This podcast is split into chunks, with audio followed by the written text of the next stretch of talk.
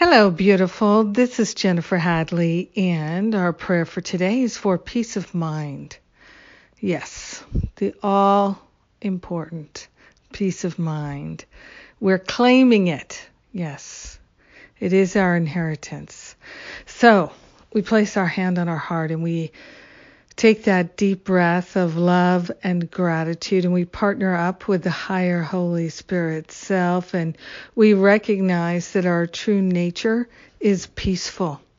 Yes, harmony and peace are the spiritual qualities that are our natural state, and we are grateful and thankful to open ourselves to the very peace of God and the peace of mind that is our inheritance. We are truly grateful to open our mind and to relinquish every block to peace of mind that we could possibly be harboring any belief in lack or limitation, any belief in pain and suffering, any idea that we are guilty of anything, any idea that we are blaming on someone else, all pain, all suffering all sense of regret and resentment fall away. We give them to the higher Holy Spirit self for healing right now.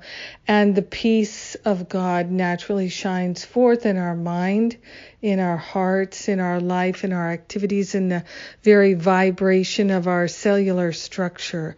We are claiming a new understanding of peace that is unprecedented. We are grateful and thankful to give to the Spirit for healing anything that could strike terror or fear or doubt or despair or depression or any other negative emotion. We're giving it to the Spirit for healing and we're claiming the peace of mind that is ours.